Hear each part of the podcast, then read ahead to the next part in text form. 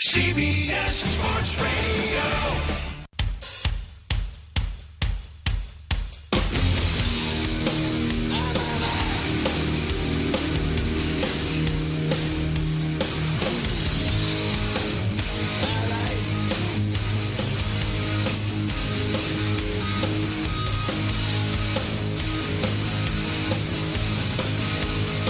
Listening to The Vince Quinn Show, weekend overnights on CBS Sports Radio. Hello again, friends. How you doing? Vince Quinn with you here on CBS Sports Radio. As the intro just told you, I don't know why I felt compelled to say that, but yes, it, it, they were accurate on the intro. It is me. I am back. We got four hours on the morning show here, and what a game! What a weird, strange turn of events tonight, right? Like coming into tonight, because obviously I knew I was going to sit down and we were going to be talking about the game first. You just have to when it, it's the Nets of the Bucks. Like this is when you're thinking about what these playoffs were supposed to be. This is a monster series. I mean, this is about as big as it gets, just in terms of the quality of the teams and the expectation around both of these teams. And man, I mean, you think the pressure that goes into what's happening in this series with the Bucks and the Nets, like it's real. You know, I mean, we're looking at a Nets team that obviously you've got three of the best players in the NBA. They're all together. They're in Brooklyn. They're villains all year. They almost never play together. And you have all this expectation that, hey, it doesn't matter. Because really, I mean, with all of the time that we've spent this year knowing the Brooklyn Nets exist, whether it was before the Harden trade or after the Harden trade, seeing what that team has been, uh, yeah, they haven't played together all that much, but they should still win. It, it's even been the argument if it's only two of the three guys, they should still win, as they had all different injuries all throughout the season. They played, I believe, seven games together. Seven! they played seven games together all season long. And now here they are in the playoffs. And it's like, yeah, you, you better win. You better win. I don't think you're going to meet a Brooklyn fan that goes, you know, eh, it's not a big deal this year. they're they're an up and coming team. They got time. Like, no, they need to win immediately, or it is a failure. So, a lot of pressure in Brooklyn. For the Bucks side of things, it's look, they traded for Jrue Holiday. They went in on Giannis even more. They were doing everything they could. Baby, I'll change. I'll lose weight. I'll have more interest in your work friends, whatever it is. Like you just, they laid everything out on the table to get Giannis to stay, and he stayed. He signed the extension, but that doesn't really mean he'll stay. You know what I mean? Like, think about Damian Lillard, right? Because there's a chance. We'll definitely be talking about Dame a little bit later tonight because he he just put on a power move, which was like, all right, this is this is spicy. Okay, the takes will fly. But for Damian Lillard, that's a guy that he just signed an extension. It's just kicking in with the Portland Trailblazers. He could be gone this year. There's no reason to believe that he's absolutely anchored in to what they've got in Portland. No reason to believe that at all. And looking at the Bucks with all the commitments that they've made, the length of the contracts here, the extension of Giannis. If this team gets bounced, if they lose in four games, five games to the Nets, it's over. It's over. Like, I don't care how good the Nets are, it's over. And they're going to have to figure out everything. They're going to have to burn that team to the ground. And so, a lot of pressure. It's a lot of pressure for the Bucks. And so when you see the game and how it went, like what a crazy game. That was one of those things I I really I was just I was stunned. First minute of the game, not even first minute. James Harden drives to the net and he messes up his hamstring. Now, he had a hamstring injury earlier in the year. He missed some games because of it. And now for him to mess up his hamstring again, where he immediately, I mean, as soon as it happened, he's driving to the basket, he throws up the ball, he lands, and you you can see him like like uh oh, you know, it kind of grabs at the back of his leg, and then he just walks right to the locker room. He knows exactly what happened. So they're running tests on Harden. We'll see what that is, how bad it is, how long he's out for. There's a lot of conversation around James Harden. We'll get to that later. But for the game itself, for him to go down right away, it was like, oh my God, I can't believe that this team is finally healthy. They get through the Boston series together, and now he goes down. So for everybody at home, it's a bit of a shock. And here's Kevin Durant describing how he was feeling about it. I didn't realize what uh, what had happened until he had. Uh, there you go. So it's it, it's tough. It's tough for Durant. It sucks. Long story short. So here's the thing: is it does suck, right? Like you have all these expectations, and now he's gone. One minute into the game, all the planning, all the preparation you have going into the series, it all it just goes up in smoke. But if you saw the game, and this is the crazy thing about the Nets, it didn't matter. It didn't matter. The Nets still won the game. And you know what? They were beating the Bucks pretty handily. Final score 115-107. It did not feel like that at all. And so we'll get into it. 855-212-4227. That's how you join the show. 855-212-4227. Did you see the game? What'd you think of the game? How do you feel about the series? Because the Nets just won and won handily without one of the three players that really matters on that team. By the way, we're coming to you live from the Rocket Mortgage Studios. When you need an expert to help navigate the home loan process, Rocket can. So, thinking about this game, a couple of things really stand out here. And obviously, the first thing is Harden, right? It's okay, how long is he out for, and how important is that? And can the Nets win this series without James Harden? Now, you might go, well, they just beat him game one without him, so they don't need James Harden. I don't agree with that at all. Like, James Harden is an important piece of this equation. They've lost games to the Bucks without him in the past, and there's something to be said because one of the real big stories tonight, one of the things that really, when you're going back and analyzing this game, you see the guys that stepped up for the Nets. And do you know who Mike James is? Do you know? Like, if you're not a Nets fan, have you heard of the guy? Because do you know what he's been doing? Here's the story of Mike James. He was in the league for a couple of years. Last played in 2018 in the NBA. Last couple of years, he's been overseas. He's been playing most recently in Russia. And by the way, and this is this is a nice little kicker to the story. He got suspended from his team in Russia for getting into some sort of incident with the head coach of the team. So he's suspended from that team. He's considered a, a EuroLeague MVP candidate. He then gets a 10 day contract with the Nets. They like him, they keep him around. And sure enough, he plays 30 minutes. He's got 12 points. Like, he's a massive stand in for James Harden out of nowhere. Like, it's crazy. But that's what the Nets have been able to do to identify this guy. They, they, he played a stretch with them. He started one game, and now here he is in the playoffs, and he makes a big impact. It's a great story for tonight. It's a great story. But also, do you believe you're going to get quality production out of Mike James all series long?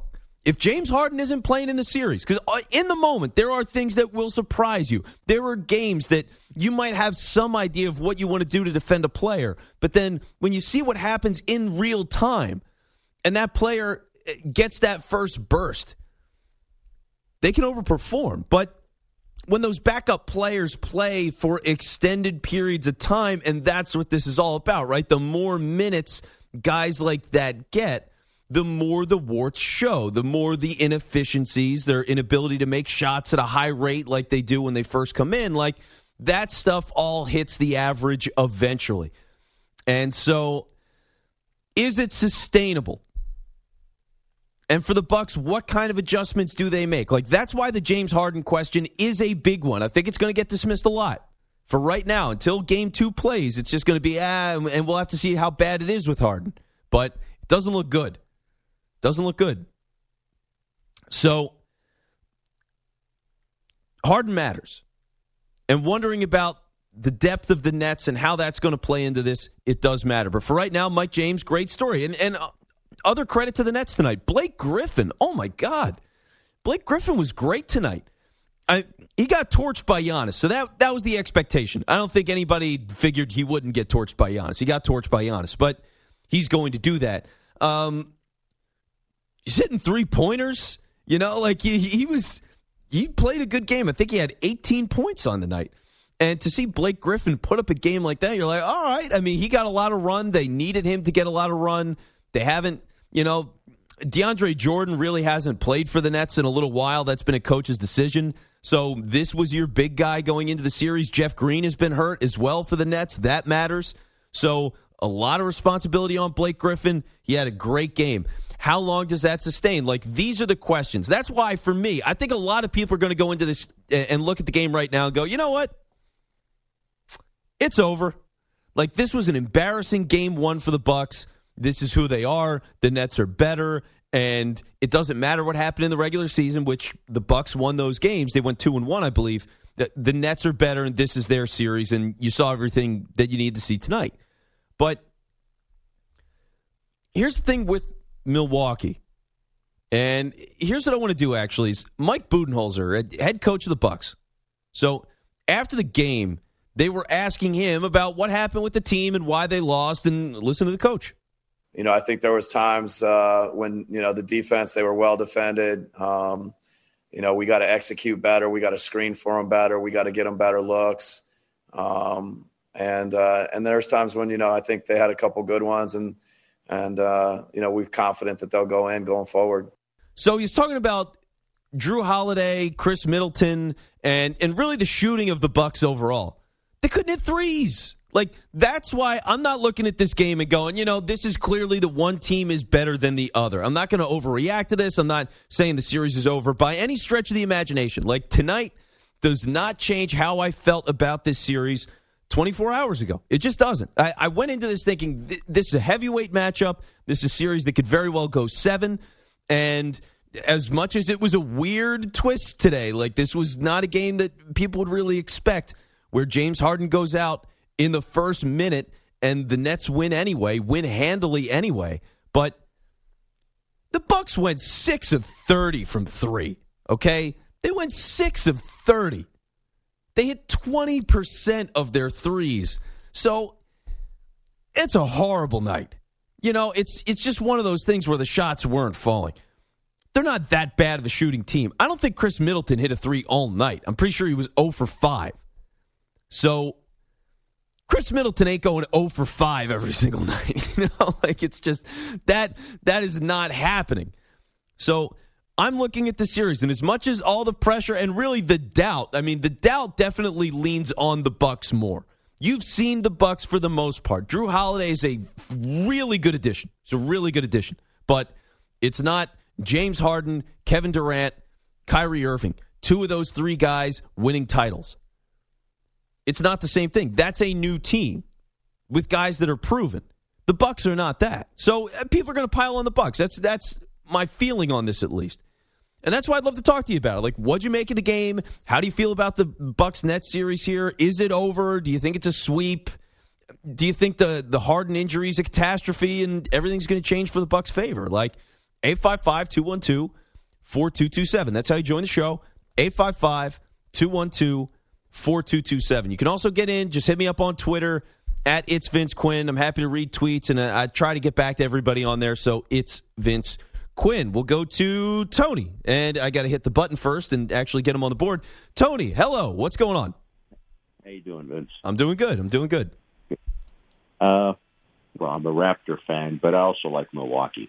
I think everybody's a little hard on Milwaukee and Giannis. So I look at it this way: you see the teams when they win the championship, it's all these super clubs now. Even when Toronto won it, we brought Kawhi here, and we got over the top. Golden State, the Lakers, you name it, it's teams that are just stacked. Now, the expectation is Milwaukee, you have Giannis, and that's about it as a superstar. There's no one else. And they're expected, oh, if they didn't win, oh, you must, it must be Giannis is not good enough, or the team has to be totally disassembled. No, how about they're the same as every other club? You need to supply another superstar and their peripheral stars, and you're going to win. Otherwise, you know what? Forget it. And it's like winning the lottery. To win with just one superstar in your team. Well, here, here's the thing, Tony. I mean, what are the odds that the Bucks can go and get a guy like that? Because the tough part of the thing is really like it is Milwaukee. That's and I, I hate to say it, but it does matter. Yeah. If you're going to Milwaukee and that's the city, it's going to be harder to sell than New York, L.A., Miami, whatever. So that's the kind of thing you deal with. Also, is Giannis the guy at this point that other superstars believe can win a title? Like if I'm if I'm like in the ballpark as a regular season player, if I'm like close to being as good as Giannis, do I believe that I want to hitch my wagon to him? Or for example, if Portland is trying to make moves now and Damian Lillard's recruiting people, if if I can as a superstar of that caliber choose where I go, I'm probably going to Portland before I go to Milwaukee. You know what I mean? Like that's part of the problem Yeah. they've got. I, I hear you. I think what it is, you got to look at the personality of the superstar. You know what? Let, let's say I don't know. I don't want to pick any other names. I'll just speak for myself. It may be for you or whatever. But we seem like maybe more down to simplistic people. And I say, you know what? I want to go play where there's a lot of stability, and I want to join Giannis. That seems like a stable figure, a level-headed, very polite, uh, good guy and he's going to stick around for another 10 years there. So, you know what? Uh, I'm going to move there. My family's going to like it. And I got some stability. If it's that type of superstar, I think there's a good chance. If it's the one that's just looking for, I got to win a ring, doesn't matter where I go, I don't care if I like the town or not, then yeah, it's a low chance. Well, and It that's the tough thing. And Tony, I appreciate it, man. Like that's that is the problem with the Bucks. Here's the thing, too. I do want to get a little bit more to Giannis on the other side because I got some thoughts about him. He had a great game tonight. He had he had a really solid game. He had like 34 points, 11 rebounds. I mean, he did Giannis things, which is exactly what you expect him to do against the Nets. So, what to make of Giannis and what this series means, I want to get to more of that on the other side. But again, if you want to hop in, if you want to talk about the series, like let's talk about it. What else are we doing? Late at night, like we're hanging out. So 855 212 4227. That's how you join. 855 212 4227. You're listening to The Vince Quinn Show on CBS Sports Radio.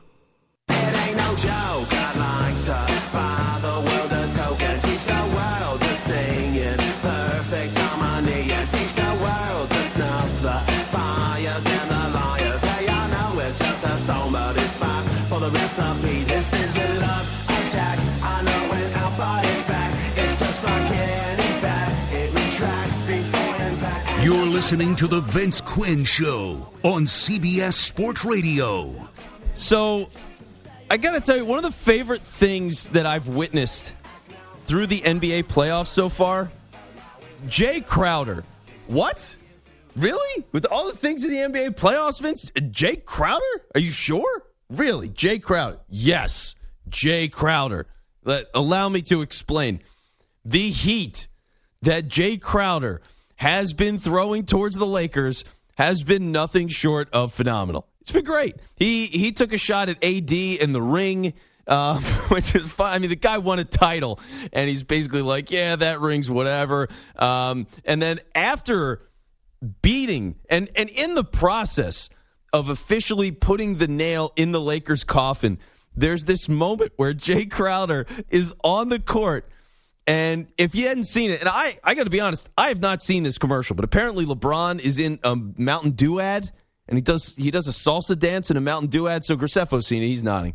Um, but Jay Crowder's on the court at the end of game. What was that? Game six, and he's doing LeBron's salsa dance from, the, from the commercial. It's great. He, there he is. He just la da da da da da da, and you, you see that. You see the trash talk to AD, and then uh, let me pull this thing up because there was a moment afterwards where LeBron, as they were getting ready for the playoff push, and he was getting ready to come back he had put out some statement. Let me see what the exact statement is. I got this in front of me in just a second.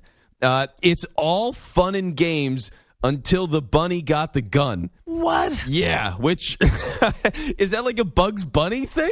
I don't, I really What? don't know. but it's all fun and games until the, the or the rabbit. Either way, uh, until the rabbit got the gun. So then, that's a LeBron tweet from May seventh. And then Can't understand a word. yeah, I, I can't either. But Jay Crowder, after winning the series, goes to Instagram. Ain't no fun when the rabbit got the gun. Can't understand a word. it's great. And the picture that's posted from Jay Crowder is him with this like really skeptical. He's like, "Yeah, I don't understand what the words mean." So he Can't understand a word. There you go. So that's what he looks like. He's got that kind of look on his face. Jay Crowder does. And he's looking at LeBron in the shot. Like to have that and ain't no fun till the rabbit got the gun. And he's quoting LeBron is like, it's so funny. It's it's one of those things that really, you know, a, a lot of people they say they miss in sports. It's always there. It's a little different now. It's not as common now, but this is like that classic kind of spite that you like in sports from time to time. You like seeing rivalries like this. You know, I was talking with some guys the other day. Um, these guys do a sports history podcast, so it's called In the Zone for what it's worth. But these guys, they were doing a whole thing on uh, the Colorado Avalanche and the Red Wings in the '90s, and how there was all this bad blood between those teams for a couple of years, and like that kind of animosity makes the games great before they even happen. You know what I mean? Like how these two groups of guys that don't like each other can just it really adds something that personal element because a lot of times yeah they come out and hey we're all competing and we're all in this together and we're all players at the end of the day and we're, we're just trying to get along and it is what it is no this is like i don't like this guy i want to beat this guy and now now that i have beaten him i'm going to trash talk this guy like crazy You're a clown. so yeah, like Jay Crowder goes after LeBron in a big way. Now, here's the other thing, and this this is part of the LeBron James experience in a lot of different ways. It's you get the report in the past like 24 hours, the reports come out that LeBron's ankle was estimated, you know, because whatever percentages mean, but it was like 85%. So he's not fully there. Now, some people are going to hear this. You know, sources are telling us that LeBron James' ankle is 85%. And those people will go, ugh.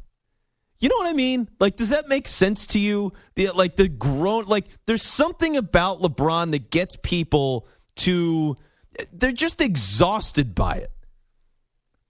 Something about him just grates on people. He's not necessarily like a nasty guy, and he does a lot of great community work. But if you ask your average fan, um, the the classic, well, almost classic example, but fitting example was just a couple of weeks ago when he got hit. He got hit in the eye, and he said he was seeing three rims, and and so many people were like, "Oh, here's LeBron again, like saying that he's hurt and like making this all dramatic."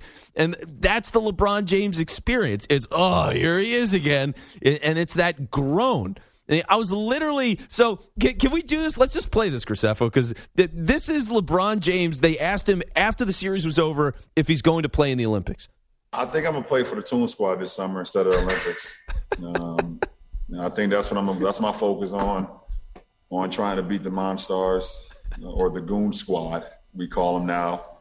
Um, so didn't have much success versus Sun. So now I am uh, gearing my attention to the Goon Squad here in July, mid July. So, so the, listening to this about a month, and then uh, I'm gonna gear up with, with, with uh, Lola, Taz, Granny, Bugs. Um, That's know, the rabbit with the, the gun, by the way. So, hopefully, see y'all at the match. So I, am at like during the commercial break. I was like, "Yo, Graceffo, LeBron said this thing. Can you get the cut for me?" And he's like, "Yeah, hold on." And and so as we're talking, I can I can see him as he's listening to it, and he literally goes, "Oh, I got it." Like, It's just, it's but that's the LeBron experience, and like Jay Crowder is totally the same way. That's exactly what it feels like. He just goes like, "You just, ugh," like it.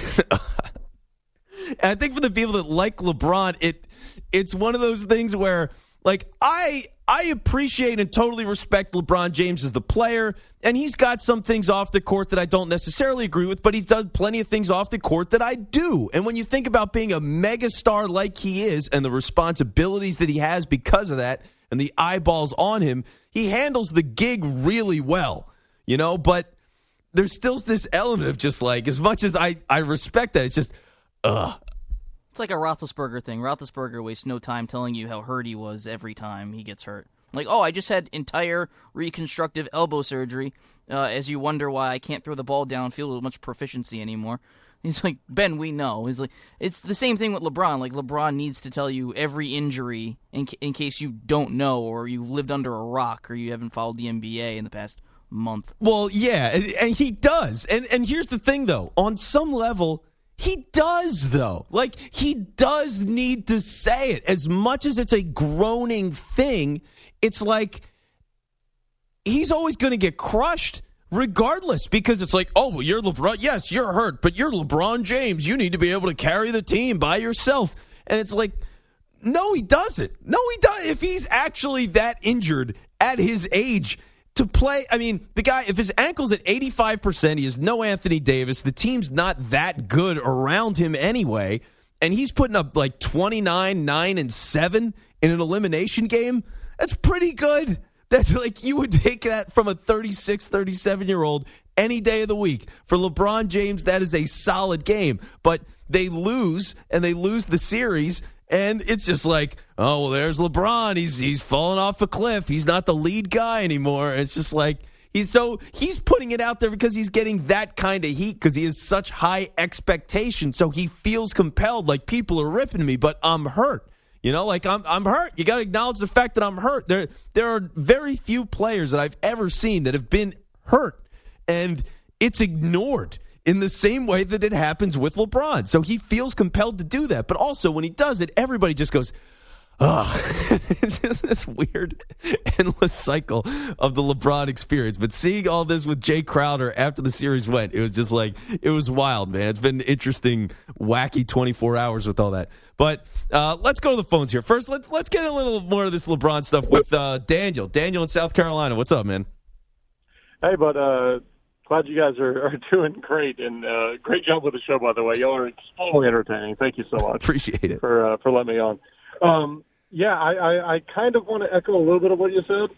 LeBron and the and the Ben, and I don't hate Ben at all, but to, to echo what you said, the whole he's got to let you know how hurt he is. Well, that's true, uh, but also LeBron, you built the entire roster and picked the coach yourself, so I mean, you kind of brought this on on yourself in that way. But fair, to the relevant fair. point, to the relevant point for him, I mean, you've been in the league so long. He's uh, got the kind of athleticism and the size that, uh, as everyone said ad nauseum, we've never seen before.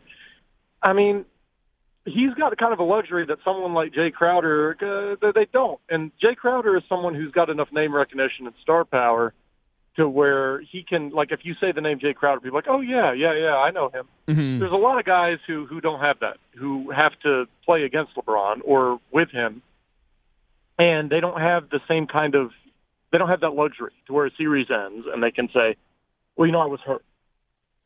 And I get it. I'm sure that he was, but everybody is hurt. It's a, it's a playoff this time of year. Mhm. I don't want to be that guy that goes, oh, well, there's no excuses because that's kind of a cop out excuse on its on, on its own. But he has a kind of a luxury, which is to what you were talking about.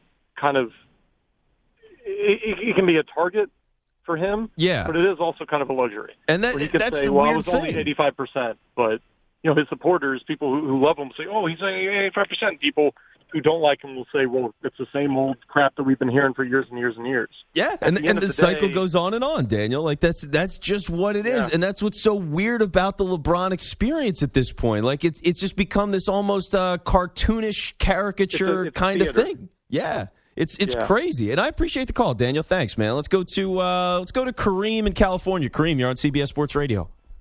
Hey, how's it going, man? It's going good.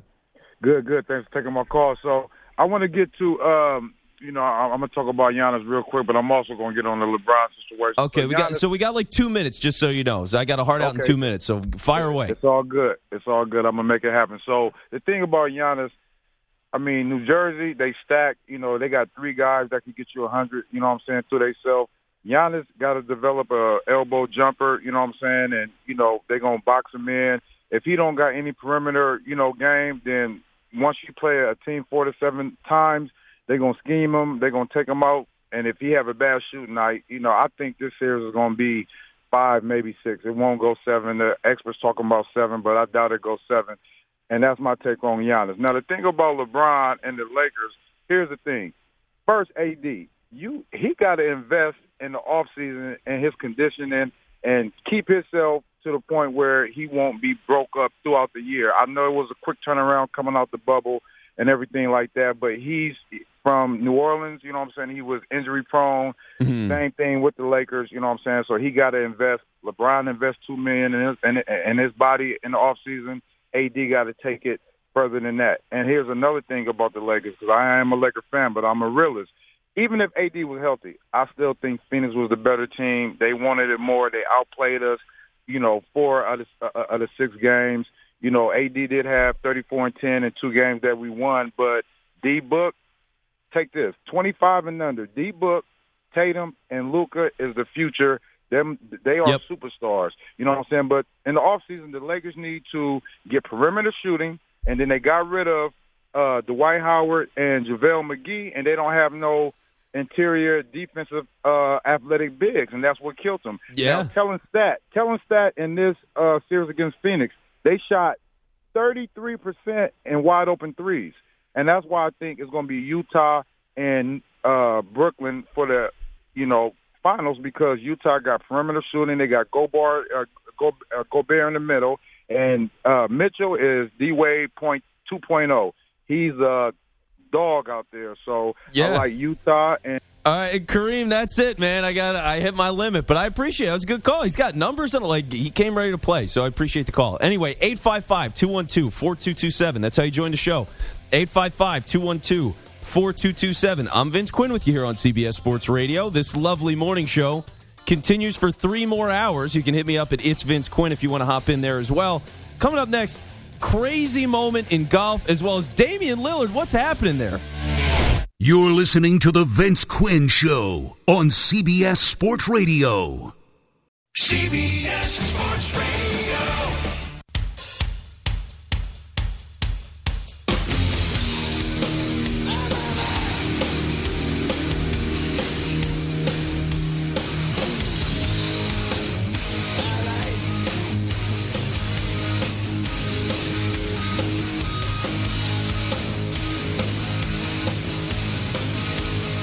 Listening to The Vince Quinn Show, weekend overnights on CBS Sports Radio. Yes, fresh from dog sitting, Vince Quinn here with you on CBS Sports Radio. I watched a couple of puppies today. That was fun. I did not expect that. It's my girlfriend's birthday. A couple of puppies showed up with a friend of hers. I was like, all right, I guess I'm hanging out with some puppies today. And sure enough, I did. Beautiful thing. Uh, but I'm tired and coming to you live for the Rocket Mortgage Studios. When you need an expert to help navigate the home loan process, Rocket can. So we've been talking a little bit about the Bucks and the Nets series with really the main couple of things here being that you know James Harden's hurt and we got to see where that goes. We got to see everything that happens with James Harden. How bad is the hamstring injury? He had it before, now he's re-aggravated. It's a hamstring. Like that is a delicate thing. And so big time problem for the Nets. We'll see if there's. I doubt there's going to be any updates at this hour, but if there's updates, I'll, we'll keep you posted. I'm checking Twitter and we'll see what happens. Um, other stuff going on in that series. Wondering about what this means. I mean, for the Nets to win that game without James Harden, some people are going to look at that and go, "That's all you need to see." And I got to tell you, I don't buy into that at all. As bad as this game looked, and for the Bucks, that was a bad look. It's a bad look losing to a team where James Harden played less than a minute. He played, I think, 43 seconds and then left the game with the hamstring. For them to lose that game, and they the final score doesn't look that bad. It's 115 107. It was way worse than that. Last couple of minutes, um, Thanasis Antetokounmpo was in the game, and it was a, the end of the game was weird. By the way, if you saw the end of the game, like there was some stuff between him and Blake Griffin. Blake Griffin sets a screen. Thanasis runs like just runs right into him. Like if, if you've ever seen a bird fly into a glass window, like that's what it looked like. And Blake Griffin got called with the foul. Then on the other end of the floor, at some point, after Blake and Thanasis are going back and forth a little bit, Thanasis goes to the net. He falls over, and Blake Griffin, like, kind of looked at him, eh, put his foot into him a little bit, and then stepped over him. Like it was, it was getting chippy there at the end of that game. There was some bad blood that was starting to brew a little bit, but again, the, the main point being that like it just wasn't a close game. You could feel that the Nets were in control for really the whole second half. And does that mean the Bucks are done? No. It- the main thing that I took away from tonight was that the Bucks couldn't hit a shot. They just they couldn't hit a shot to save their lives. They were terrible shooting tonight. And for the Nets, they were hot. Like the other guys cuz you expect Kevin Durant to hit shots. You expect Kyrie Irving to hit shots. But when Mike James is coming in and playing 30 minutes and hitting a lot of shots for the Nets, when Blake Griffin's hitting threes, like it's just a different dynamic. And so they were getting that production from their other guys. Joe Harris had a really good game for them. And for the Bucks, they just didn't really have that. It was Giannis, it was Brook Lopez, and it was basically nobody else. Just a uh, disappointing night. So if you want to get in and talk about it, 855 212 4227. Uh, I want to get to a, crazy thing that's been going on with the Memorial Tournament in golf in a second, just like totally nuts. But uh, first, let's go to Curtis in Indianapolis. Curtis, you're on CBS Sports Radio. What's going on? Well, certainly the first half was something to watch if you're a Bucks fan. That was going just fine. Harden's out. You think that can't that can't do us any harm. And then the second half, like you said, came around and and uh, Brooklyn was dominating us the whole second half. Uh, I think the key is going to be uh, shooting, just like you said. Can Middleton come around and shoot? Uh, can Holiday shoot from three? Can Brook Lopez have another repeat performance from what he just did? Uh, Giannis was great, and uh, until Kawhi Leonard steps on the floor for Brooklyn, I don't see anybody stopping him. He's the only guy that's been stopping Giannis for a couple of years. Uh, so it'll be about how well Giannis uh, plays defense as needed on uh, Durant, uh, Kyrie Irving. If you have to, uh, put him put him out there on him. But uh, it'll be it'll be all about the shooting. And uh, this is the series we've been waiting for all season since the disappointing uh, result last year, losing to Miami. Milwaukee fans have been waiting for this series all year long. So uh, I don't know how this is going to go. I certainly don't think that we're dead, uh, but this is a tough matchup. Yeah, it is a tough matchup, and and it really is what the season's all about. Curtis, I appreciate it, man. Like it's it was going into the playoffs, and every, as everything was starting to fall into place, you were figuring out what all the seeds were. It was okay. Who's going to get the one spot? Is it the Sixers or the Nets? And then uh, whoever's the two and three seeds, whoever's going to play the Bucks, basically, who wins that series and plays the one seed in the conference finals. So it's this series, it's next series, but you've been waiting for this all year. It felt like these were the three teams, and it was everybody else. Like the Knicks had a nice season.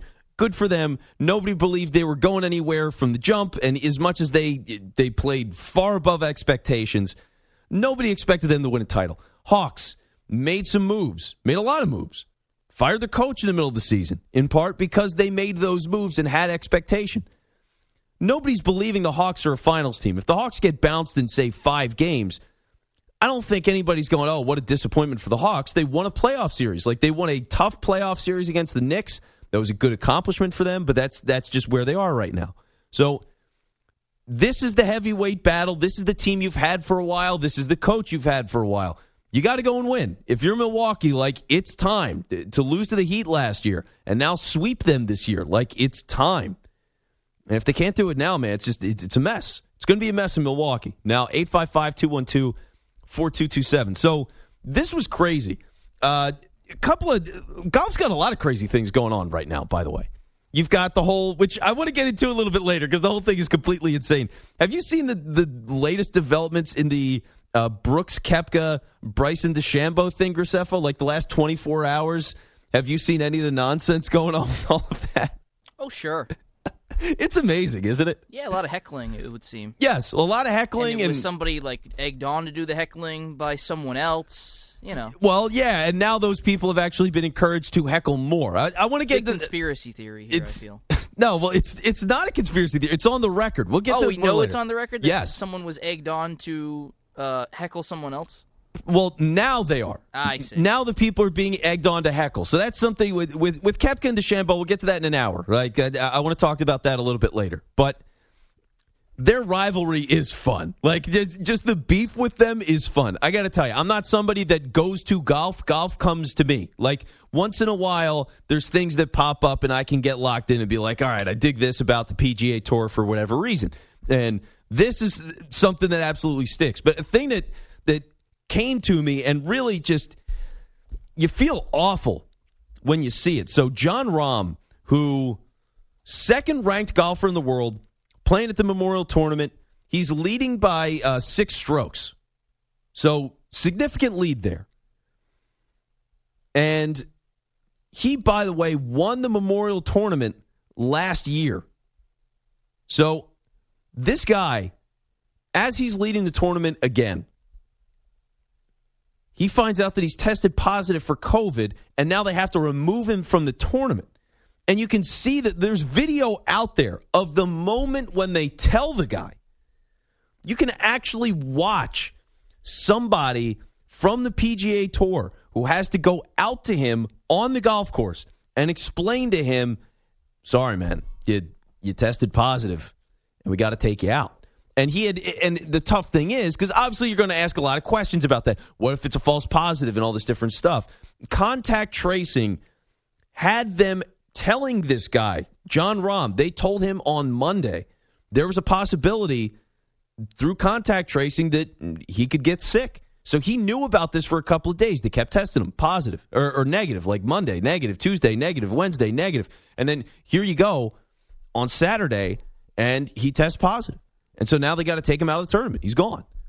And like you see the guy, I mean, you just see the guy like break. You know, you just see it. I mean, he's bent over. You can see the tears, the way he's rubbing on his face, and and you just feel for the guy. Like honestly, whether you like golf or not, if you, if you can't watch a moment like that and feel for somebody who's a competitor on that level, I mean, dedicating their life to it, and to be leading the tournament, to have the expectation, having done it before, and the success, the feel, the thrill of that, and obviously the money that goes with it. And to see that all taken away, not because he's hurt, not because his body failed him, not because he played poorly, he made mistakes, or somebody just outplayed him, but to have that happen because he tested positive, it's just that that sucks. And one of the things that's going on with that is, you know, now there's all the speculation like, oh, he should have gotten the vaccine. I, I have no idea if he got vaccinated or not. And, you know, vaccine, it's not like you're impervious, like, oh, I'm going to dive into a pool of COVID and I can't get it. Like, no, it, it's a percentage that limits your chances. He might have gotten the vaccine and it still happened that he tested positive. That can happen. So it's just one of those things where I don't know where it is with any of that with the vaccine. I'm not going to tell you either way whether he did or he didn't because I don't know. If he wants to call in and tell me, John, you're welcome to call in and tell me. But it, it's just either way, it's really unfortunate that it happened to him, and and you really feel for the guy. So just an awful, awful moment that happened in the Memorial Tournament. But something on the other side of things, going back to the NBA, because you look at what's happening in Portland. Portland is blowing it up. Terry Stotts got fired. He's been there for a long time. He is a well tenured coach, and they let him go. Now, why did Terry Stotts get fired? Well, because the team, they've hit a peak it's abundantly obvious to everybody everywhere that that team is stuck. Who they are, what they've been with Damian Lillard, CJ McCollum, and you know some of the different rotating guys this year. Norman Powell they added to the team. It's just it, it's not enough. Melo, it's it's just not enough. And now they get bounced in the first round. I played it for you the other night. If you if you were listening, I was in for Amy Lawrence the other day. They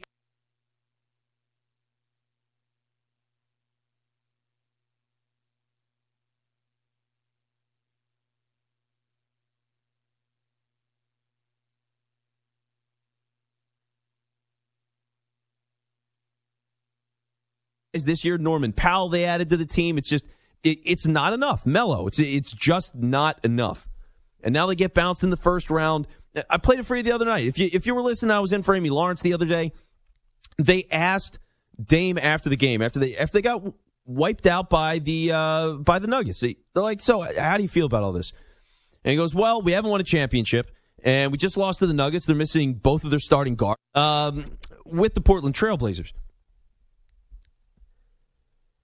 Damian Lillard, after Terry Stotts got fired, requested, he He leaked to the media who he wants as the next head coach. This is on the record that Damian Lillard wants, of all people, Jason Kidd to be the head coach of the Trailblazers, which at first is like, come on, man. Really? Like, you Damian Lillard's got such a big moment here. This is the moment. Like, if he's going to try to say, because you get into these situations where uh, superstars a lot of times they leave, right? They just leave. It, it doesn't work. They want out, they get out, and that's what they do.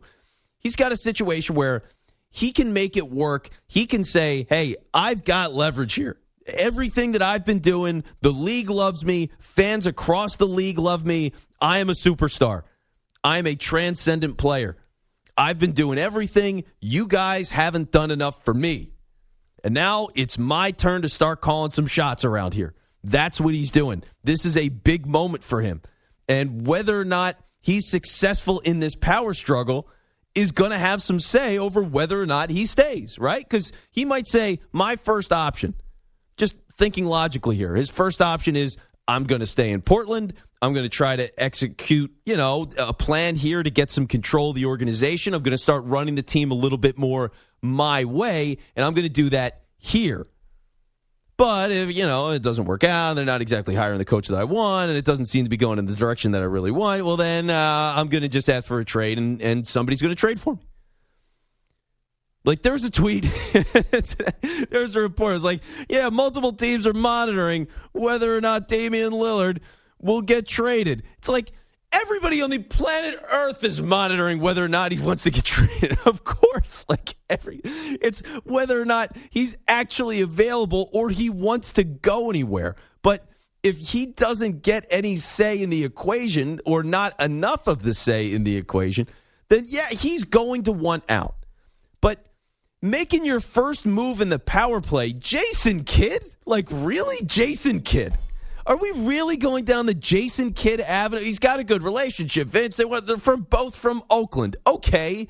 Well, what about Brooklyn? And what happened in Brooklyn? And what about uh, Milwaukee? And what he was in Milwaukee? Like that's you could get anybody in the world. There's like if you could get so many different coaches, if you can get all these names that are out there, guys like uh, Chauncey Billups, for example. Chauncey Billups is a guy that should totally be in the running to get a head coaching job. Sam Cassell is a guy right now that has a chance to get a head coaching job. And to go, yeah, you know, we need the Jason Kidd experience part three. It's like it's it's just not the best pitch. It's not the best pitch. He's got a big moment here. You got to pick somebody better than Jason Kidd.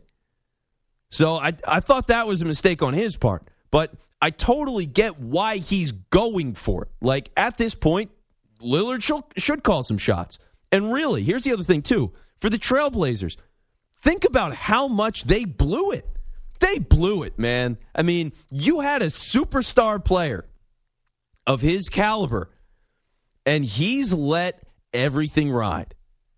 I bet he's got, you know, he's. I, you I, blew it! Yeah, I, I can't imagine he's completely quiet behind it. It's not like he's never said a word. Like, let's be real. But also, He's not coming out and making public statements all the time. Terry Stotts has been there for a long time. That's all been rolling. Uh, CJ McCollum has been there the whole time. That's his guy. Like, this whole thing has been moving along. He's had some level of trust and belief in the organization that they could make it work.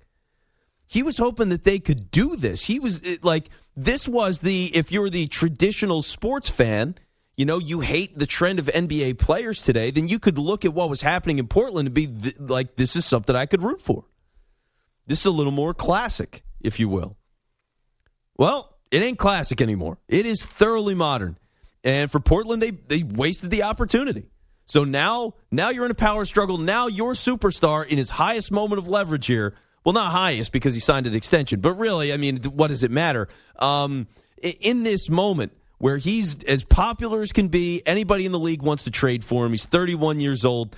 Like, he's throwing Jason Kidd at you now. So, what's going to happen in Portland? I have no idea. The power grab thing is not surprising, but the the suggestion of Kidd was just like, I I have no idea how this is going to go. And if you're Portland, can you say yes to that? Like, really? Can you Can you go, yes, Damian Lillard, we will go with Jason Kidd? If you go and make that choice versus all the other coaches out there, I mean, what are you doing for the team? Do you really think Jason Kidd's going to be the best guy? And if you don't think he's going to be the best guy, do you go against Damian Lillard and his own self interest? You know, him saying, I want Kidd, do you go against him? Can you convince him? Yeah, oh, it is Sam Cassell. Oh, it is um, uh, Chauncey Billups. Oh, it is Becky Hammon. Whoever it might be. Can you do that? Like it's it's going to be complicated. This this offseason with Portland is going to be very complicated, very interesting, and yes, everybody is watching and monitoring this situation. So, anyway, 855 212 4227. That's how you get in. Happy to talk with you. Let's talk NBA playoffs. Let's talk about what's been going on in the PGA Tour. Like, we can get into all that stuff. You're listening to The Vince Quinn Show on CBS Sports Radio. You're listening to The Vince Quinn Show on CBS Sports Radio. So, I, I got to admit this as well. I, I, me and Graceffo have just been talking through the whole break. I, got to admit this to you. I, almost called you James. I almost said, I don't know if I've, I've called you James maybe twice when, like, we first started working together. You're just, you're, yeah, you're always Graceffo. But I had this thought of like, okay, what if I just didn't show up, like mid show, like mid show? What if I just we hit the commercial break and I'm like, yeah, I'll be right back, and then I just like walked away, like I just I, I walked down the street and went to Taco Bell. I, I, got myself something to eat, and like we just came back from break. Like what? what would you do? You don't know how many times I've had the exact same thought. Uh, yeah, But instead of going to Taco Bell, I just went home yeah. You just you just leave the show, you go home. Now and not come back. I could theoretically execute the show like that. Now, I don't want to cost you your job, but You could. I could I wouldn't be able to take calls really. I would just be I wouldn't screen any calls. It would just be somebody called, I'm immediately putting them on live and we'll just figure it Yeah, out. that'll go well. It's it would go uh, sometimes well and sometimes horrifically bad. so it would be complicated in that way. You know how many times I've had that thought where I was like, meh, I'll just we're in commercial. I'm gonna go home now. Yeah, specifically during this show, I would assume as well. Oh yeah, all the time. Yes, especially for this one. It's just like, yeah, what am I doing here? Like, I, I so many things in my life. I went to school. I had potential and dreams. Here, I'm watching Vince talk about God knows what. you know I what? have actually like hung out with friends tonight that I did earlier before I came here. yeah, you just you didn't have to leave. Hey, sorry guys, I got to go to work. No, Yeah, I know. They're like, "What? You really now?" with Vince? Who? exactly. And I'm like, "Yeah, no, I got to go now. This is not great. Uh, believe me, uh, it's not ideal for me either." Yeah, because like some of the And times you make how much? Yeah. Nah, you don't want to know. No, don't worry about it. Don't worry about it. But this beer's on you. Uh, 855-212-4227 is how you join the show. Because for now, Graceffo is here. He didn't go home, and we can screen the calls. You never So- know. 4:30 might roll around, and I just don't want to be here anymore. Yeah, yeah, then you just start popping people up live, and I'll get the hint. But we'll we'll go. We'll we'll figure that out when we get there. For now, let's talk to uh, John in San Diego. John, you're on CBS Sports Radio. What's up? How you guys doing? Doing Um, good, I wanted doing to talk good. to you guys about Julio Jones and his potential landing spot. Okay. We were talking about how um, he wants to go somewhere where they could throw it deep downfield, and I, I really don't see anyone that could do that better, or example that better than Justin Herbert and the San Diego Chargers. Right. Okay, so I hear you on that. Herbert can get it down the field. But the the only question is are the Chargers a contender? Which I've wanted to believe they are the last couple of years. But I don't know. I, I really I don't know. And now they just went through a coaching change. So I, I'll say this: your problem is, John, if you got to convince Julio Jones that your new guy that he hasn't seen yet in a head coach capacity, you got to convince him that that's the guy. And can you can you make that so like do you believe right now they're a legit contender? Do you expect a like how far do you expect the Chargers to go this year? Well, offensively, I do think so. I mean, that offline got way beefed up. They went from a skirt steak to like a tomahawk. and uh, between, I mean, if they had Keenan Allen, Mike Williams, and Julio Jones at the lineup, I mean, Mhm. that's it sounds good, you know. It would be like the best receiving corps in the league. I mean, that's that's a group right there. But defensively, that's where the issue comes, and they need to prove that. So that's the only bad part.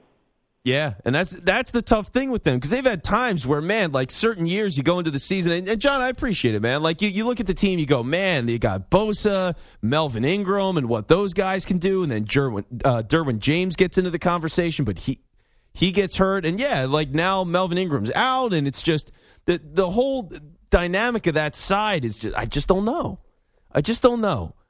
I like the Chargers, I love Herbert, and maybe you know, if they are, because here's the thing, too Julio Jones, it's not the NBA.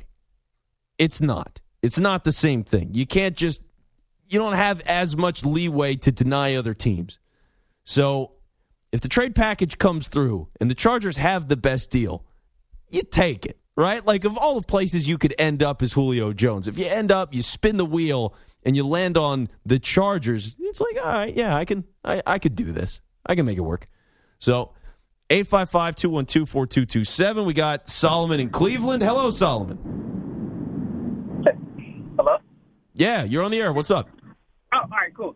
Um, I just want to talk about where I think uh, Julio Jones uh, should go. Sure. My my thing is, is I don't understand. Like like I, I know I know you guys are talking about Seattle and everything. I don't understand why every time Baltimore isn't at the front of the conversation. And this is coming from like a huge Browns fan. Like I understand like Lamar isn't the most dynamic passer mm-hmm. in the world, but if he if Julio Jones wants to to win, like like I if I was him, I would go I would go to Baltimore. Like if I was Baltimore, if I was a GM at Baltimore, I give up like two second round picks and Hollywood Brown because I don't feel like Hollywood Brown's doing much there. Mm-hmm. And it, I, I just don't understand why they're not like chomping at the bit to get him. Well, that's an interesting point. I'd gotten a call because I was talking about the receivers uh, for the Ravens maybe like a week ago, and somebody called in like, "Yeah, they drafted all these young guys, and like that's what they're trying to do." But yeah, I'm with you because you know what I think about Solomon. I think about uh, the Bills, and you know Josh Allen, like totally inaccurate or inconsistent. He's all over the place. They get Stefon Diggs. He throws it to Stefon Diggs. Now he got better anyway as a quarterback, but he threw to Stefon Diggs all day, every day, all season long. And what do you know? Diggs is, has a ridiculous season. Allen's as accurate as he's ever been. He's one of the most accurate quarterbacks in the league. And what would it do for Lamar Jackson if he got Julio Jones? I would love to see it. I mean, just from being on the outside, I'd love to see it. Yeah, yeah, I, I, I like to see it too. I feel like it'll make uh, Lamar better. I feel like that'll make uh, you know the Ravens even more of a contender. Like I like I understand like you know they'll still be more of a you know run heavy team the Ravens, but like even if Julio Jones is on the field, I feel like it's the same thing with OBJ with the Browns. You have to respect him being on the field, so that adds a whole other dynamic to the game. Yeah, no doubt about it. And I appreciate the call, man. I mean, we just had to think about this, okay? This is something that I, I respect the hell out of Solomon. That guy, he just called in. He is a Cleveland Browns fan. He said he said, "I'm a big Cleveland Browns fan. I would like to see Julio Jones on the Ravens." Like that's that's respect. That's a guy who loves the sport. You know what I mean? Like that's that's impressive. Good for him. That and, and again, thanks for the call. Um, I got to get to this NBA thing real quick. I got so many stories I want to get to. There's so many. One of them's not a sports story that if I don't go through this story at some point tonight, I'm going to explode, which is kind of a hint. But uh, Magic Johnson, if you didn't see this, it was great. So Dennis Schroeder is a notable player for the Lakers. They brought him in to be a big player, starting player, be alongside LeBron, handle the ball, uh, hit some threes. He was not a good three point shooter this year. He went down a good bit, and he had moments. I mean, he had the missed layup. I think it was game five. He missed that layup at the end of the game, and then LeBron was just like, "Yep, that's it. I'm done for the night." And he just he just didn't show up on the other side of the floor. He just didn't go back to play defense. it was like, all right. He did that a couple of times, by the way. I, like, I saw LeBron at the end of game six, and he stopped playing defense altogether, and the game was over, and it was fine. I didn't think it was that big of a deal, but I didn't realize he had done it in the first half as well. He had a couple of possessions where he just didn't go back at all and play defense. It's like, dude, you're LeBron James. It's the first half of the game. It's not over yet. And it's just weird to see him just like, yeah, it's it's not even like he was, you know, slow jogging. You know, like the, you, you ever hear the phrase man jog? Like Nicolas Cage man jogging in, in movies and all that. Like it wasn't even that. It wasn't like that, just like slowly chugging along. Like he the play happens, it's a miss. LeBron stands there and the play moves, and LeBron's standing there, and then maybe he takes a step or two, and like, he just casually, nice and easy, nowhere to be. It's a Sunday afternoon, I'm living my life. like he just, like 20 seconds later, now you see LeBron cross half court. It was like, wait, what? Like, what was he doing? It was in the first half of an elimination game. That was crazy. That was crazy to me. But anyway, Dennis Schroeder, eh, not exactly what the Lakers expected and not exactly what they needed when they traded for him. And so Magic Johnson had some things to say about him. Quote, Schroeder, I don't think he's a Laker. That's just my opinion. I don't know if they're going to sign him back or not. I don't think he brings the winning mentality and attitude that we need. Oh my God. He's a free agent right now. You're a loser. Yeah, that's pretty much what he said. That's pretty much what he said. He had a chance to show that in this series, and to me, he failed in this series. Pretty ugly. Pretty ugly. I mean, it's Magic Johnson we're talking You're now going to be looked at as a loser.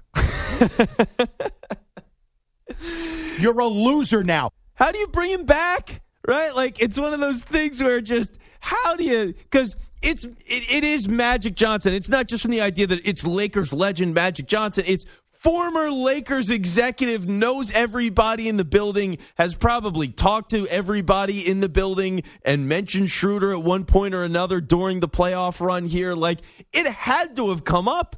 And here he is, the second. I mean, the guy's been a free agent for like 24 hours. He's not even technically a free agent, but the contract is over, right? Like it, the season ends, and immediately, I mean, he can't wait. The guy who loves to put out tweets like, yeah, the Los Angeles Lakers play basketball. They didn't play basketball well. Tough basketball, bad basketball, good basketball by the Suns. Like that's that's the kind of stuff you get from Magic the the deep, insightful things, and then yeah, he races out as soon as the season's over to be like, "Yep, this guy can't play. I don't think he's a Laker. Losing mentality, all this kind of." I You're mean, the ultimate loser. He trashed him. He trashed him, and to think that Schroeder, because from the reports I've read, they at one point offered him something like four years, forty-eight million dollars, and he turned that down. It was like a substantial offer, and he turned that deal down. And now you have this happen, and now he's going to be a free agent. And let's be real, the Lakers are going to they're going to make some significant changes. Whether they need to or not, they're going to make significant moves because the clock's ticking. Like we've always known that at some point LeBron is going to have those struggles. He's going to deal with injuries. And now you've seen it. In 3 years that he's been a Laker, two of those seasons got derailed by injury and one of them won you a championship. They got to they got to go now. They got to go now. There's no waiting. There's no oh we got a couple of years and Anthony Davis and whatever. You do it now. You can't trust Anthony Davis, you can't trust his health, you can't trust LeBron and his health. You got to go for it. So if they were iffy before, now they're out in the first round, they're going to be swinging for the fences. Oh no! We suck again. Yeah, they suck again. Like they, they got to figure this out. And and here's the other thing, by the way. This is this is going to be really an important question for the Lakers this offseason.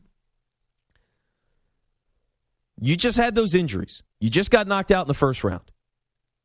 Are they the kind of team next year, as much as they're going to be a legitimate contender, just because AD and LeBron exist, are they going to be the team that those ring chasers go to? Are they going to be that level of destination? Or is it Brooklyn still? Or whoever, if somebody else comes out of the East, whoever makes it to the finals? Is it Denver? Is it like, who is that team that all those players are going to latch onto? Because that's been a big part of LeBron's advantage. People always knew he was going to the finals. He went there every year. You hopped on the LeBron James train. But if you're worried about him getting hurt, if you're worried about AD getting hurt, then maybe they don't have that same advantage that they had before. That advantage is real. Look at the Nets. Look at Blake Griffin. That advantage is real. And so, looking at this situation now with the Lakers, it's like, okay, well, let's see. You know, the offseason is going to be telling in terms of what do players around the league what do they believe with AD, with LeBron, their health, and their chance to win? So 855 212 4227. That's how you get in. Easy way to join the show. 855 212 4227. Let's talk about this Brooks Koepka DeChambeau rivalry next. You're listening to The Vince Quinn Show on CBS Sports Radio. CBS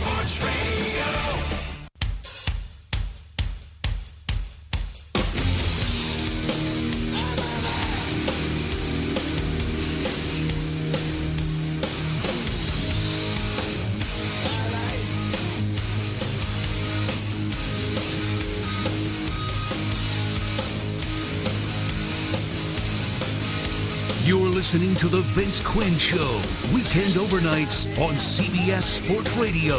Okay, we have some old fashioned bad blood here, and it's this is crazy. I mean, this whole saga with Brooks Koepka and Bryson DeChambeau, it's absolute gold. And we will take you through it in just a second. But first, we're coming to you live from the Rocket Mortgage Studios. When you need an expert to help navigate the home loan process, Rocket can. So, a couple of things have happened in the. This is like what the last two weeks. Maybe this whole scenario is really blown up. So apparently, Koepka and DeChambeau, two prominent golfers, they've had like little scuffles, if you will, like little things. If you're paying attention to golf over the last couple of years, so this isn't entirely new that these two have beef, but it went to a whole other level when there was a an interview of Brooks Koepka, and as he's standing there, you can see Bryson DeChambeau walking behind him, and, and Koepka kind of looks over his shoulder and he sees DeChambeau and he just goes like, ah, "I bleep and hate that guy." It was like it was something to that degree, and. He, you can see him shaking his head. It becomes this big meme. The video gets shared everywhere. Like it was a, it was a very viral moment. And after that, obviously, Bryson DeChambeau is well aware of the video. So you get all this back and forth between those two, social media stuff, and it, it's just all this, you know, it's a rivalry. It's it is a now full blown, very public rivalry. But what makes it interesting is there's a little element to this of hey, uh, uh, DeChambeau says to Koepka, "Hey man, I'm in your head. It's nice to be rent free." Well, here's a moment at one point. This was about a week ago. This came out. Bryson DeChambeau, he's working on his swing, and somebody's taunting him a little bit. All right, Brooksy. so yeah, if you can't hear that too well, he said, "Whoever's calling me Brooksy needs to get out of here." As in, don't call me Brooks Koepka. Do not do it. I am not Brooks Koepka. I do not like Brooks Koepka. Do not call me Brooks Koepka. So this guy called him Brooksy, which of course, as that video goes viral and you get your next PGA event, which is the Memorial Tournament, which is happening right now. Well, what happens if someone says, "Don't call me that"? What do you do? you call him that, right? it's just it's natural instinct. My name's not Bob. It's you know what Robert, and it's like all right, Bob. You know, so as Bryson DeChambeau's golfing at the Memorial Tournament, all of these people are yelling at him, Brooksy! Hey, Brooksy! Go hit a good one, Brooksy! For Brooksy! Like they're just they're taunting the guy.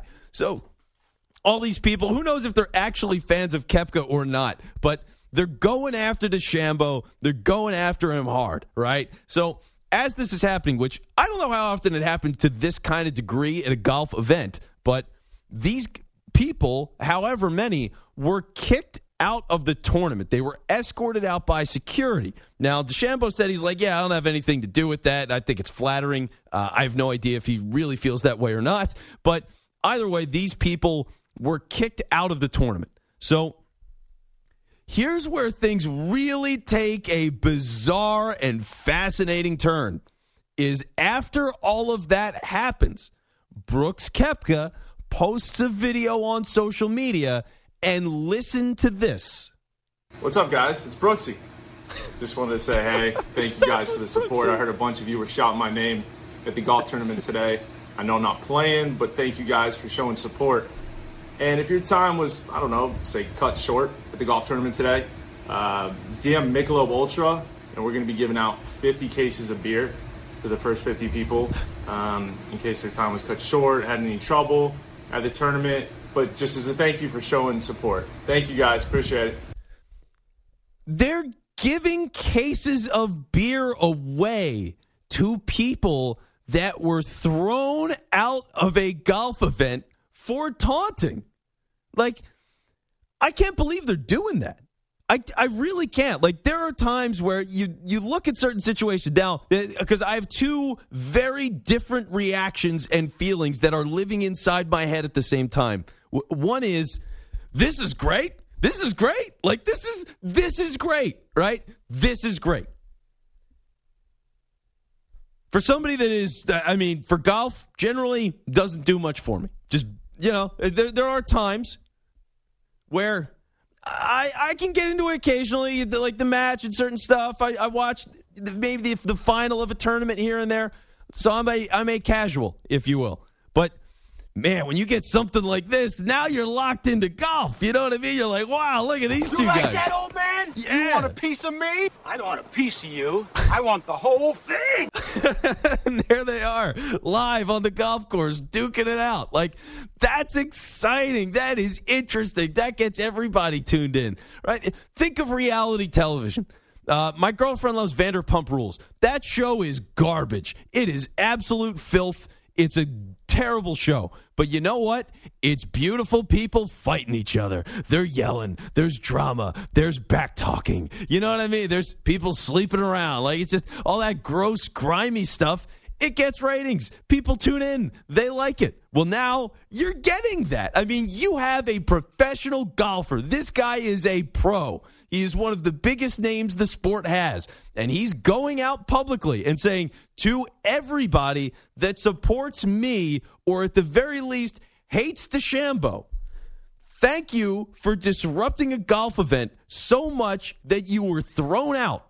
I would like to thank you with a case of beer. I Hey, mean, vodka. that's the, and maybe that's where it progresses to. Maybe that's where it goes next. But he's giving out beer to these people. Like that's great. The the level of trolling that goes into it. Can we play the intro of it again? By the way, like the way that at the front of it, because he's the whole thing is DeChambeau's being called Brooksy, and he opens the video like What's this. up, guys? It's Brooksy. Just wanted to say, hey, thank you guys for the support. I heard a bunch of you were shouting my name. It's, it's Brooksy. Like he's just. it's, it's so wonderfully evil. The guy is drunk. It's now he's drunk on power. And and for the people who got thrown out, they will get drunk because they're getting a full case of beer. They're getting a full. He's going to send. If you can prove that you were forcibly removed by security from my league's event. I will reward you with a case of beer. Like that is that is the part of me that's screaming out that this is so much fun. This is great. Like this is great for golf. It's what a wonderful thing to develop. This clip that was, and this all starts from a clip, the the the, the Brooks Koepka clip that was not initially aired. They interviewed him. That exchange happens where he goes like, "Oh, here he comes, here comes DeChambeau," and and once that happens, they didn't air it, but somebody saw that clip and the majesty of it, and they leaked it. Which maybe it cost him a job, maybe it didn't, but to put that out and then now it turns into all of this what a blessing for the pga tour. I mean really you can't Drunk ask for anything better. it's, they are welcome. Like this is this is so good for them because i'm locked into this now you know i'm going to be following this rivalry i want to see what happens back and forth I wasn't following these guys on Twitter. Now I am. You know what I mean? Like I'm in. I'm in. This is this is fun. This is exciting. This is great. But I do have that other side of me. I do have that other opinion on the other side. I, like there's a finger wagging in my head that's like, dude, this is a league event. Like you're you are supplying beer to people that just got thrown out of the PGA Tour event for heckling. They got tossed. If I was the PGA Tour, if I was anybody that was a legitimate, like big time official with any kind of weight and say in things on the PGA Tour, and I saw that Brook, Brooks Koepka was running a promotion, a spot. He's getting paid to do it, by the way. I would imagine he mentions a brand. So you've got a sponsored promotion that is, hey, for everybody who got thrown out of the tournament, well, let me tell you something. You get a case of beer. Well, what does that do? Like, you know exactly what's going to happen. Oh, all these guys yelled Brooksy at DeChambeau. So now they got cases of beer. Well, would you like a free case of beer? Yes, I would like a free case of beer. Okay, uh, let's go to the next tournament and let's find DeChambeau. And I don't know, let's put on the uh, the old rainbow wig. Let's go back to the 70s. We'll put on the rainbow wig and we'll hold up big signs that say Brooksy and we'll just follow DeChambeau around. You know what I mean? Like you're just as a league official, I would be horrified by this. And I would not be surprised at all if they brought the hammer down. Like you can't you can't encourage that. It- you know what I mean? I'll say you can't actively encourage that. If you're a player and you have something like this going on, you can like making the nod with Brooksy and all is one thing, but to openly be like, "Listen, guys, let me reward you for this with beer," is like, whoa. I just that's, that's a shocking twist to all of this. The video's great. I mean, really, it is. It is great. It is fun. It is interesting. It is exciting. It is about as good for golf as it could possibly get. But if they start to get all sorts of real nonsense going on at these courses, that's going to be a monster problem. And so, what happens? How does this escalate? I can't wait to see where it goes. And that's the thing. Golf wins. I can't wait to see where this goes. What happens? What happens tomorrow? You know, like what happens tomorrow? Because, or should I say today? Because today on CBS, the next stop on the PGA Tour features several of the top players in the world, including Justin Thomas, DeChambeau, don't call me Brooksy DeChambeau, Fowler, and Rory McIlroy, all competing at the Memorial Tournament. Live coverage continues today at 2:30 Eastern, 11:30 Pacific on CBS. What happens today? What happens? I I am so curious to see. And do you want to talk about it? Let's talk about it. 855 212 4227. That's how you join the show. 855 212 4227. You can also hit me up on Twitter. It's Vince Quinn, is where you can find me. It's all one word. It's Vince Quinn. Because, like, for me, and, and if you have background, by the way, if you're somebody who's a big golf fan and has more of the background before the video leaked, before all of this in the past, you know, two weeks or so, as it's all really blown up publicly in front of our eyes. What was that beef before? If you could clue me in a little bit of like what the background is with this, these two, and really, because I don't know like what the sides are. You know what I mean? Like, is there generally support? Like, is Koepka the more popular golfer? I just don't know. So I would love information on this as more of a casual with golf. And now I am just fully enthralled with the rivalry and how this thing is blown up. So 855 212 4227. That's how you can give me a call. We've been talking about a lot of things so far. Another weird sports thing that I, I, I got to tell you, this, this floored me in a totally different way. But they, they had a Tom Brady rookie card, signed rookie card, and it's sold at an auction for $3 million. And that's not that's not the biggest part of this. The Tom Brady rookie card for three million, not Straight the biggest cash, part. homie. It's maybe it was straight cash, but there's been a couple of those rookie cards that have sold. Tom Brady rookie cards recently have just been popping up on the market. They've been showing up. They, there's been articles written about it for the last couple of weeks, last couple of months, and they're going for crazy amounts of money. So now you get one that goes for three hundred or three million dollars, but here was the thing that surprised me, and I, I, I want to ask you. So uh, think about this for a moment, okay? Tom Brady's signed rookie card goes for three million dollars. Now, what do you think the price is? I wish we had the the Price is Right music here, like da da da da da da. So just imagine me singing the Price is Right theme as I'm saying this to you. So, how much do you think it costs to buy the ball, the actual game used ball that Tom Brady had in his hands on the field in the first game where he threw a touchdown pass, the first ball that he took from under center and dropped back in the pocket and looked and threw and completed and scored the first touchdown of the greatest career that football has ever seen. Because if a signed rookie card is going for $3 million, that ball's got to be worth what? Like 15 million? I mean, like that ball's got to be crazy valuable. It's it's a game used ball. It's his first ever touchdown. Like that that ball is to be worth crazy amounts of money. Sold for 425,000. Not even a sixth of a signed rookie card. How is a game used first ever touchdown ball? Like that is such a unique specific item rather than a signed rookie card. I I just don't understand that. And like on some level it's just what would you rather have? Throw money aside.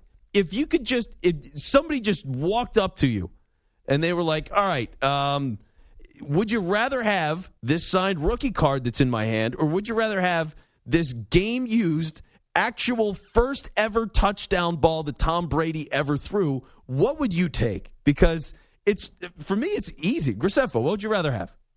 Game used ball from Tom Brady, signed rookie card. The card. Really?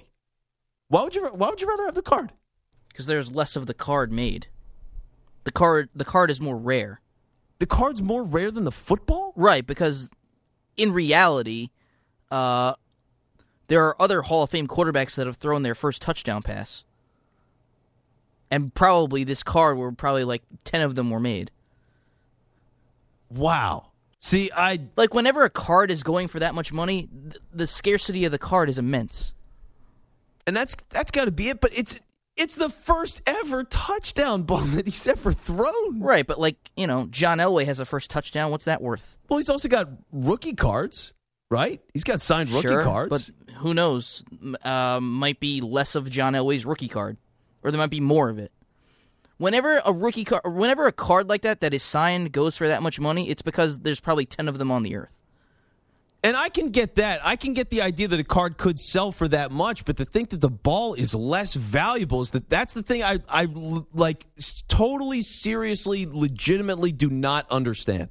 I just don't understand how the ball isn't worth like the guy actually held the ball in his hands. It was in an NFL game. He placed the pass, he threw the touchdown. It's the first Is the ball signed? I believe so. Yeah. Yeah, you don't know for sure. I'm gonna. I'll double check it. I'll double check it. But I'm pretty sure that Tom Brady's first ever touchdown ball is signed, and that sold for 425k. I wrote that down. But let's see, touchdown. Uh, well, how about this? I'll figure that out during the break. And if you've got information on this, like if you can actually explain to me, if you're a collector or whatever, if you're hip to this kind of thing, and and you can let me in on how that's possible, because I really I don't get I, like I would take the ball in a heartbeat, and not only do I think the ball's a cooler item, but I I would just figure it was worth more. It just it seemed obvious to me, and I was I was not even remotely close. So 855 212 4227. That's how you get in 855 212 4227. You can also join on Twitter at It's Vince Quinn, and we'll be right back.